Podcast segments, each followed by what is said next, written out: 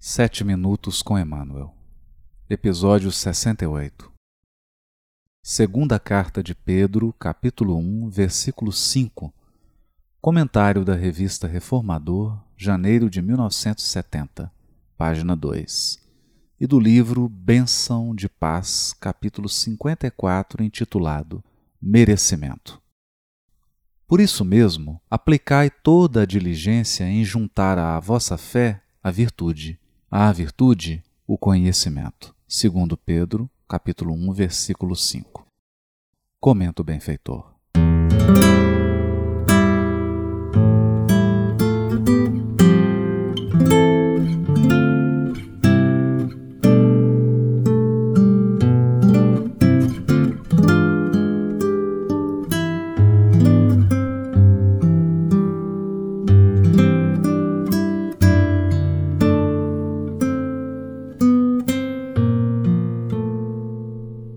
Não há tanto mérito em que domines essa ou aquela ciência, e sim em que lhe utilizes os recursos a fim de ajudar os companheiros da humanidade a se desvencilharem da incipiência e da ignorância.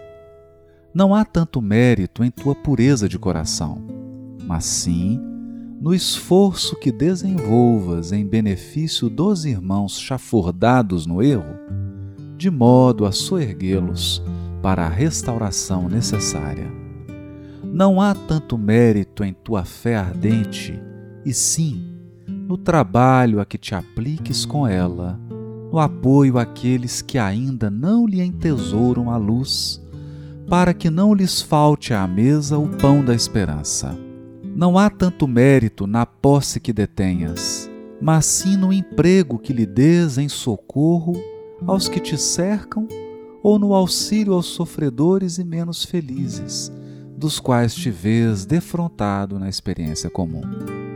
Não há tanto mérito em teu nome, por mais nobre seja ele, e sim no uso do prestígio que desfrutes, amparando a jornada de quantos te compartilhem o esforço do dia a dia.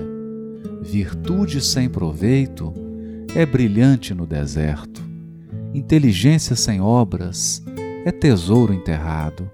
Fita o sol acalentando a lama da terra, e compreenderás o ensino claro da natureza que nos determina, sabiamente, entender e servir, abençoar e auxiliar. Em qualquer parte a vida te conhece pelo que és, mas apenas te valoriza pelo que fazes de ti.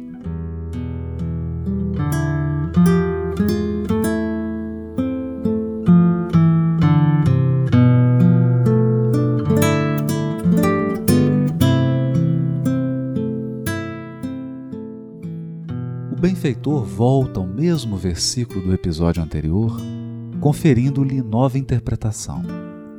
Se antes nos convidava ao estudo, com a finalidade de orientar, esclarecer e sublimar o pensamento, agora nos conclama a aquisição do mérito pessoal, que decorre invariavelmente da nossa ação persistente em favor do bem comum. Ciência, pureza de coração, fé ardente, posses, títulos, virtude e inteligência são patrimônios valiosos que nos tornam conhecidos pela vida.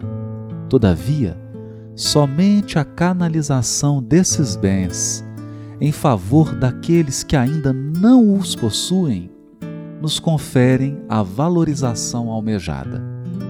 A árvore se realiza nos frutos que oferta.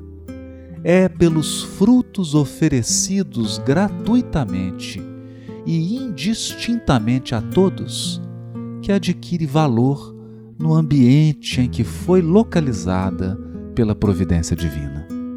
Fé, virtude e conhecimento devem ser conjugados com diligência se quisermos assimilar o ensino claro da natureza que nos determina sabiamente entender e servir, abençoar e auxiliar.